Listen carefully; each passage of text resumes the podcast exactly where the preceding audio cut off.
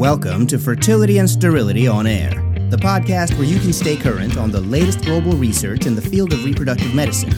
This podcast brings you an overview of this month's journal, in depth discussion with authors, and other special features. F&S On Air is brought to you by the Fertility and Sterility family of journals in conjunction with the American Society for Reproductive Medicine.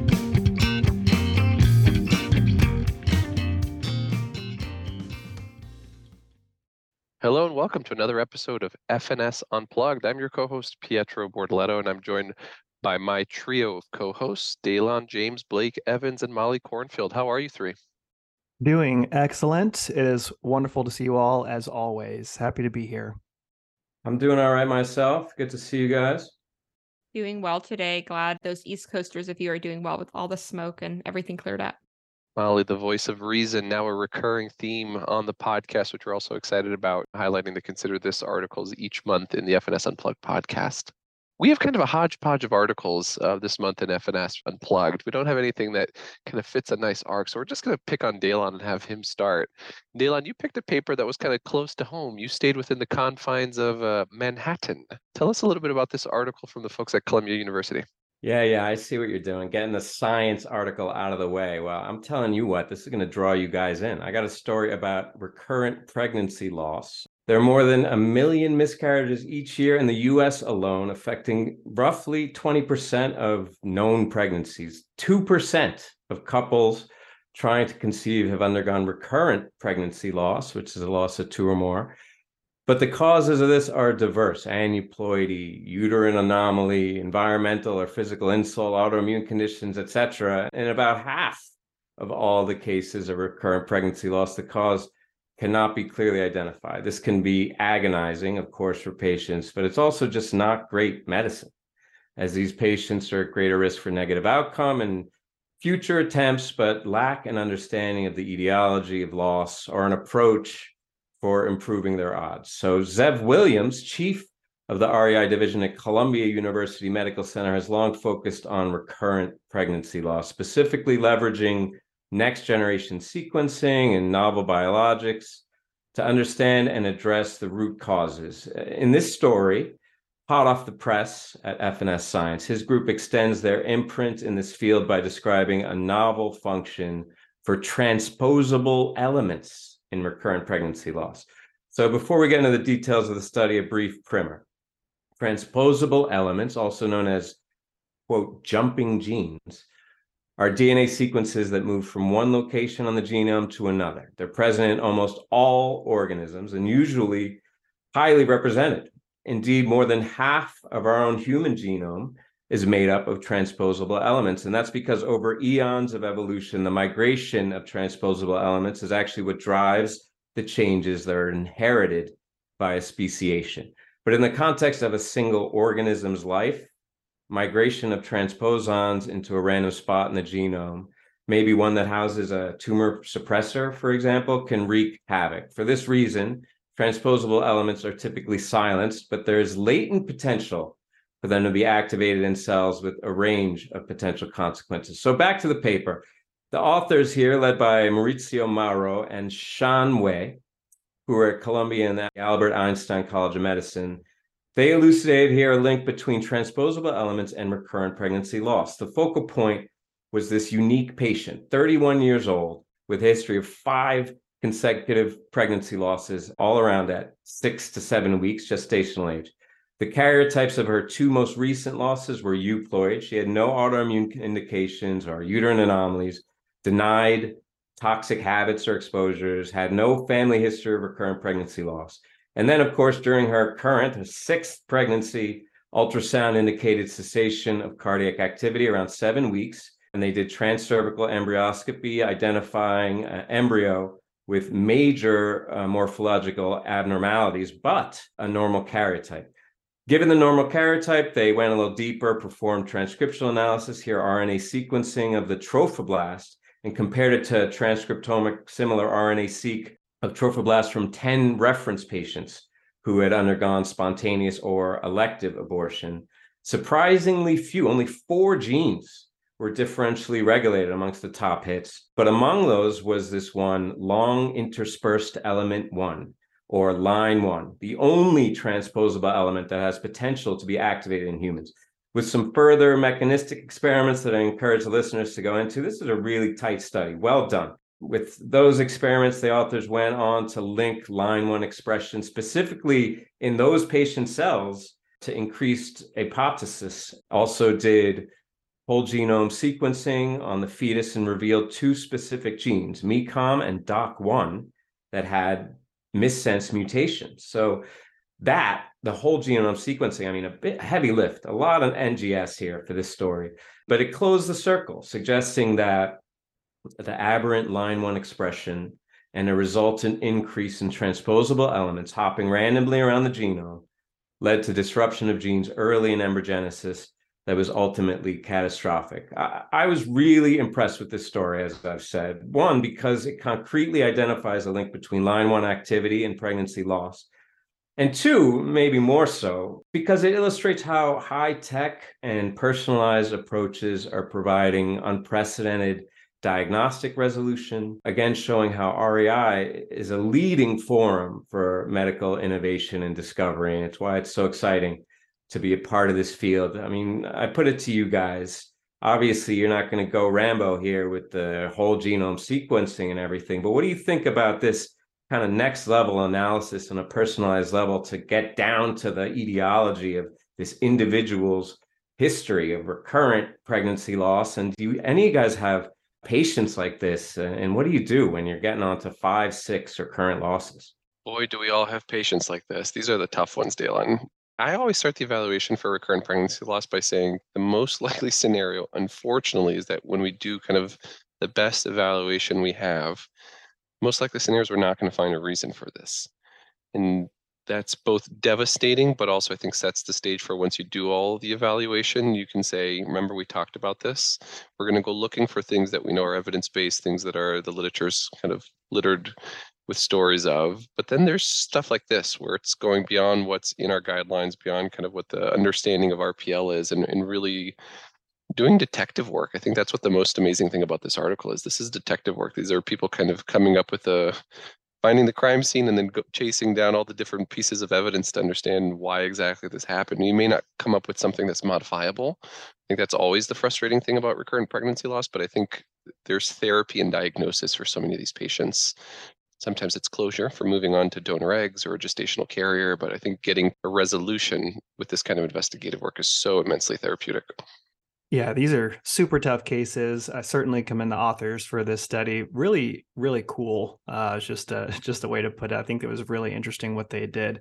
Is it repeatable? Is it something that we find in future patients who have unexplained recurrent pregnancy losses hard to say and as you alluded to pietro is this something that's modifiable if you find a, a, line one mutation is it modifiable maybe in the future i don't know but i think it's a, a really cool proof of concept study and hopefully more will come of it in the future I'm interested in where we're going from here. Specifically, what are they going to recommend for this patient? Are we going down the road of donor gametes or donor embryo if this is happening within the trophoblast? So, what do we do next? That sounds like an F&S reports paper, or even a consider this paper, the follow up to what actually happened and what the end of the story looks like for this couple.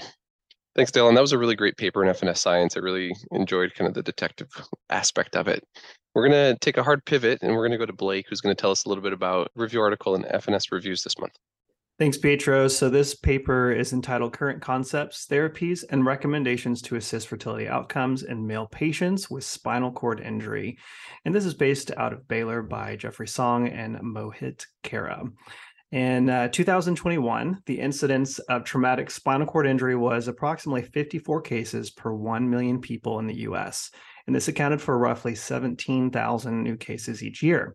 Interestingly, men accounted for 78% of the new cases. So the number one cause, as you probably can guess, is vehicle crashes. Number two, falls. Number three, violence. And there's several other reported uh, causes of spinal cord injury, but those are the top three.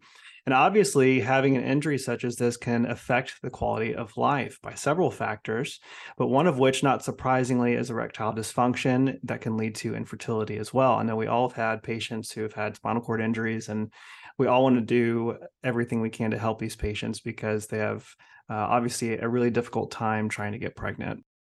And they further go on to say that 80% of spinal cord injury patients have not been able to adequately maintain an erection, and as high as 95% of patients with spinal cord injury have ejaculatory problems. They also discuss how poor sperm parameters are common in spinal cord injury patients, and this is presumably from overactive inflammation and cytokine production in these patients. Additionally, afferent pudendal nerve and efferent pelvic splanchnic nerve signaling can be compromised. So, in this review, they aim to update the literature published over the last six years in regards to patients with spinal cord injuries and their reproductive outcomes. So they looked at several studies and ultimately summarized. I'm going to compartmentalize basically what they found in terms of treatments for erectile dysfunction and then lastly ejaculatory dysfunction. So we'll start with the erectile dysfunction treatments. So these are in order from least to most invasive. So first is phosphodiesterase inhibitors, were the first treatment that they discuss, and assuming partially intact efferent splanchnic nerves that can release nitric oxide or ultimately lead to nitric oxide release. Phosphodiesterase inhibitors are commonly used. They have a common side effect that includes mild headaches and facial flushing. They discuss in patients with injuries at or above the level of T6 they're at risk for hypotension and can lead to autonomic dysreflexia, which, as you all know, leads to sudden severe rises in blood pressure. And so, some of the treatments for autonomic dysreflexia prophylaxis, if taken in conjunction with phosphodiesterase inhibitors, can synergistically lead to severe hypotension. So, in other words, this is not a very good treatment if you've had a lesion at T6 or above. So, the next thing that they discuss is intracavernous injections. There's a, several different types of vasodilatory agents, such as prostaglandins, to achieve an erection. And surprisingly, they're pretty well tolerated according to the author's results that they had found. But they should be dosed low and titrated up to avoid complications such as bruising, priapism, fibrosis, and pain. And then the most invasive one that this is typically considered as a last resort for patients with erectile dysfunction, but a penile prosthesis. And this should be considered a last resort mainly because the revision rate is quite high, reportedly as high as about 45%. However, despite this, patients still report pretty good satisfaction rates as high as 80 to 90%, according to the studies they evaluated. And then they also discuss supplemental or additional treatments that can help with ED. They do have inconsistent support due to varying levels of efficacy, but these include things such as muscle vibration, vacuum constrictive devices to increase blood flow, as well as epidural spinal cord stimulation. And also, before reading this paper, I didn't realize that there was an association between hypogonadism and spinal cord uh, injuries. And this is thought to be through dysregulation of the hypothalamic pituitary axis. And so, although many of these patients have been found to have testosterone deficiency as well, and sometimes they recommend supplementing with testosterone depending on where they're at in their fertility journey. So, now we're going to kind of shift to treatment for ejaculatory dysfunction. So, now if we take a walk down memory lane to medical school, you may recall that parasympathetic nerves are involved in erection, while sympathetic nerves are involved in ejaculation or a more helpful mnemonic that I remember learning in medical school was point and shoot. I don't know if you guys remember that, but it always stuck with me. And so, therefore, patients who have a spinal cord injury below T10 are likely to have ejaculatory issues. And so, the following treatments are available to lead to sympathetic stimulation and therefore ejaculation to help with fertility treatments. So, the first of which is penile vibratory stimulation and they discuss how this is a sound first line method of sperm retrieval. It's safe, it's relatively non invasive, and it's cost effective. Typically, it does have pretty high success rates, as high as greater than about 60% of having adequate sperm retrieval, but this may vary as well because it all depends on having a preserved reflex arch. The next treatment modality they look at is electroejaculation, and this is typically utilized when the penile vibratory stimulation it fails. But this does require postganglionic fibers to be functional, and they may not in these patients with these injuries. And although they do discuss that penile vibratory stimulation elicited higher sperm parameters, ultimately no difference was found between the two regarding reproductive outcomes when they look at fertilization of eggs and embryo development. And then in the case if the prior two modalities fail, then that's when we start to consider surgical sperm extraction, such as TESE. And interestingly, the sperm retrieval success rates were significantly greater in patients that were injured less than 12 years ago compared to patients greater than 12 years ago. And reassuringly, when they look at fertility outcomes in IVF for these patients, uh, the literature finds that overall the methodology of sperm retrieval and spinal cord injury don't significantly impair reproductive childbearing outcomes. And then the last thing they discuss is sperm abnormalities. And so, just to kind of summarize what they found regarding this, recent literature supports the sperm abnormalities such as oligospermia, asthenospermia and necrospermia are found within these spinal cord injury patients.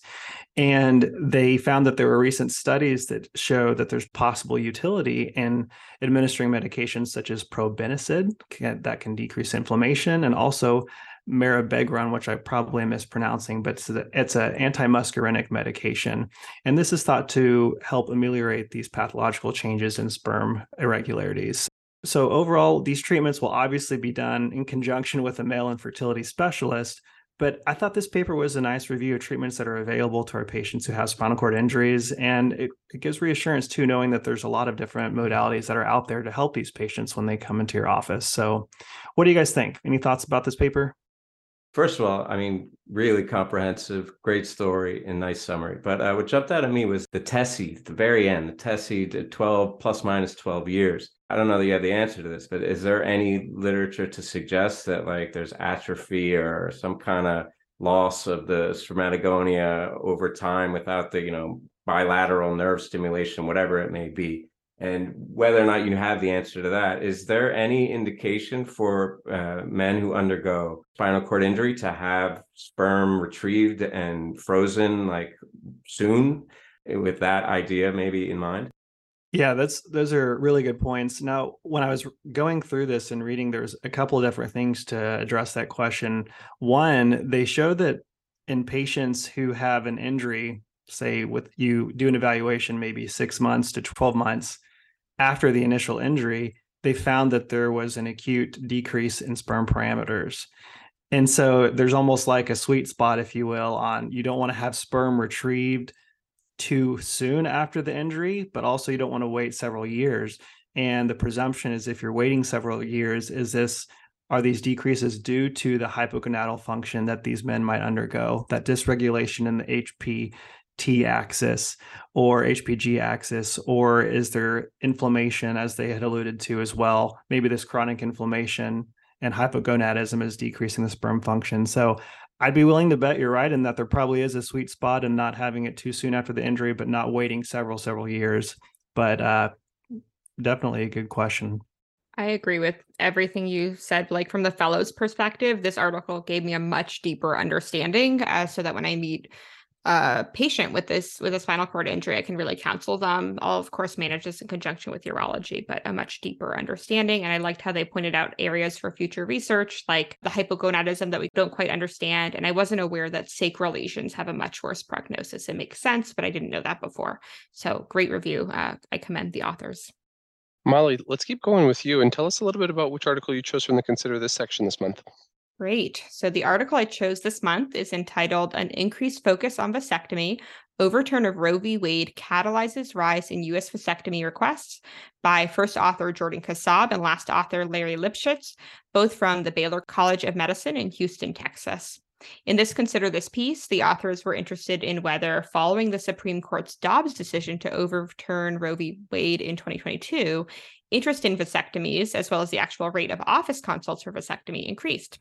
So, after the Dobbs decision, I think many of us saw reports in the media that there were increases in the number of vasectomies and tubal ligations being done. So, the authors wanted to quantify this reported increase by looking at Google trends. How often are people Googling vasectomy? And then within their own clinics, are we actually doing more vasectomy consultations? So they found that searches for vasectomy did spike following the Supreme Court decision. This was a nationwide trend, and they actually found that vasectomies were being Googled the most in states with the tightest abortion restrictions and the states with total bans. And I think that makes sense. And in looking at the data at two clinics that they looked into, they found that their consultations for vasectomies spiked as well. And then they seemed to level out, but they leveled out at a level that was still higher than their clinic's prior average in how many vasectomy consultations they were seeing per day. It didn't look like they had data on how many vasectomies were actually being performed, however. So, what do we think of this? I think a lot of these people getting vasectomies might be people who already decided they were done with childbearing, and the Dobbs decision just motivated them to call up a doctor and get this done finally. Or maybe they have a partner who was using really reliable contraception, but they say, hey, we should probably double up uh, and I'll get a vasectomy as well because we really don't have any abortion access or really reduced abortion access in the state that we're in. I'm really glad these people are able to access a reliable form of permanent contraception. And the article does cite that they probably have a long wait list that's also contributing to these trends. But from my total bias as a fertility doctor, where I'm seeing the very small percentage of patients who get permanent contraception and later in life might decide this isn't the right choice for them. I'm interested in the statistic they cite that 6% of vasectomy patients later pursue a vasectomy reversal. And I'd have to guess that the rate of regret is higher than that because reversal is only accessed by patients with the resources to do so, and insurance coverage is pretty limited for reversal of permanent contraception. So, of course, I worry that the Dobbs decision, combined with a limited set of contraceptive options for people who make sperm, could have pushed some people to get a vasectomy when they might not have chosen this otherwise. So I think the obvious follow-up study will be the rates of Googles of vasectomy reversal and consults for vasectomy reversal at these clinics over the next few years. I'm also really excited about the reversible male contraceptive that's in clinical trials right now and hoping that could open up a lot more acceptable and reversible options for people. I really like anytime it's not just the OBGYN speaking up about and engaging in research around contraception and abortion care. And these restrictions really do Im- impact all specialties across medicine. So I think it's great to see this paper coming out of uh, urology departments. So, what do you guys think? Is the rise in vasectomies because the Dobbs decision motivated people who wanted permanent contraception anyways? Or are you worried people are rushing into them because they're very appropriately concerned about the lack of options in many states if their partner were to have an unintended pregnancy? I suspect this is probably a lot of impulse decisions. Uh, being a physician that practices in Oklahoma with a lot of really tight laws and restrictions regarding this, after Roe versus Wade was overturned, we just had a massive influx of calls of patients. What do we do with my embryos? Are they safe? What's going to happen? And similarly, I do recall hearing from our urologist here that they've had a ton of vasectomy consults. So I suspect a lot of it will probably have been an impulse decision, but time will tell, I suppose. I still haven't seen the cost effectiveness study that's looked at cost of freezing a sperm sample and then undergoing vasectomy and then looking at the use of that sperm sample for an IVF cycle if there is decisional regret versus an actual reversal trying for 6 to 12 months and then accessing IVF. I've seen now two flavors of patients, the ones that do bank a sperm sample before a vasectomy. Those are pretty easy when they come back and say, I actually do want that third kid It's much tougher when you have the couple that didn't bank a sperm sample and are now trying to make the decision between reversal, trying for 12 months, qualifying as having infertility, and then accessing IVF or paying for all, all of it up front.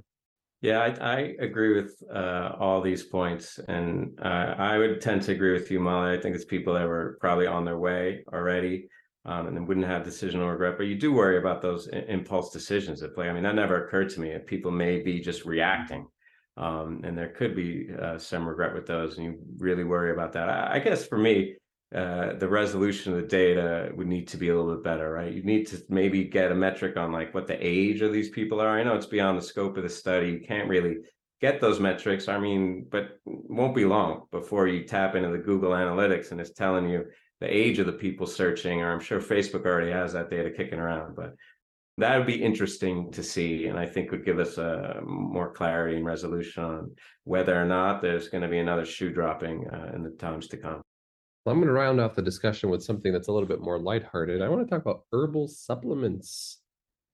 You know your patients are taking it. You know their partners are taking it. We just don't know nearly the extent of how much they're actually taking and this was a pretty cool paper by Julie Friedman and Alex Polotsky at the University of Colorado, where they surveyed 100 participants attending their academic fertility program and asked them about their use of supplements and herbal medicines and vitamins.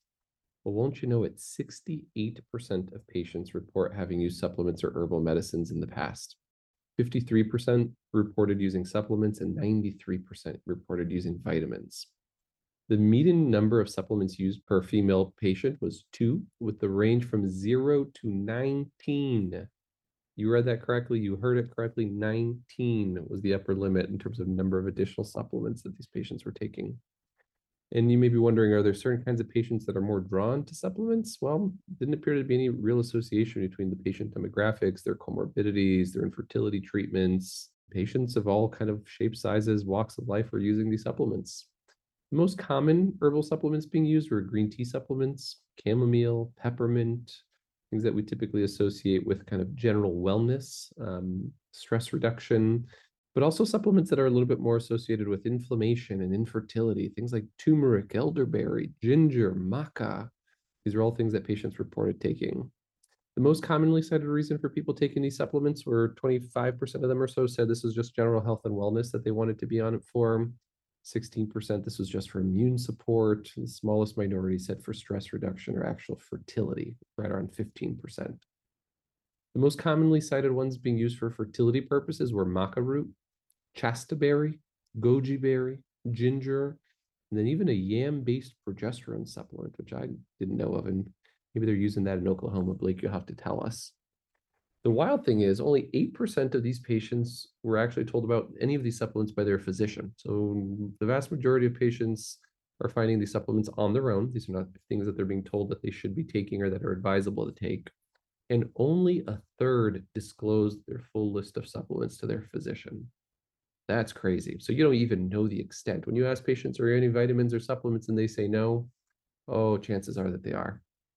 The scary part here, and I think where the study did a nice kind of step further, was they looked at the commonly cited supplements and vitamins that patients were taking, and they identified 41 moderate risk supplement drug interactions, with 12 of these being directly attributed to infertility supplements. So if you don't know patients are taking it, you can't possibly understand how these supplements may or may not be affecting our kind of standard routine therapies, the things that we use over the course of IVF and an early pregnancy. And some of these medications were actually considered not safe in pregnancy. Things like cannabidiol, chasteberry, considered possibly unsafe in pregnancy if you were to look at FDA recommendations. And red raspberry leaf tea, which was commonly used, is considered likely unsafe in pregnancy without direct medical supervision. So all of this to say is if you're not asking about it, you're not going to know. And even if you do ask about it, if you're not thorough, you're probably going to miss out on a lot of the extra supplements that patients are taking it's really tough when a patient tells you they're taking 19 supplements to kind of take a detailed history and figure out which ones are potentially interacting, which ones are potentially pregnancy safe or unsafe. I typically approach this with a from a point of view of just understanding, and you're probably on these supplements because you think that they're doing something.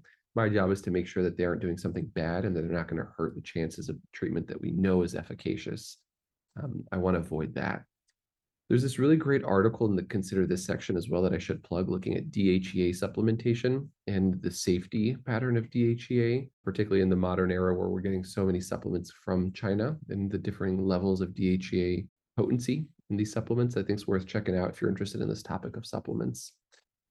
Blake, I got to throw it back to you. Are your patients using uh, yam based progesterone products, or is that just something that exists out on the internet?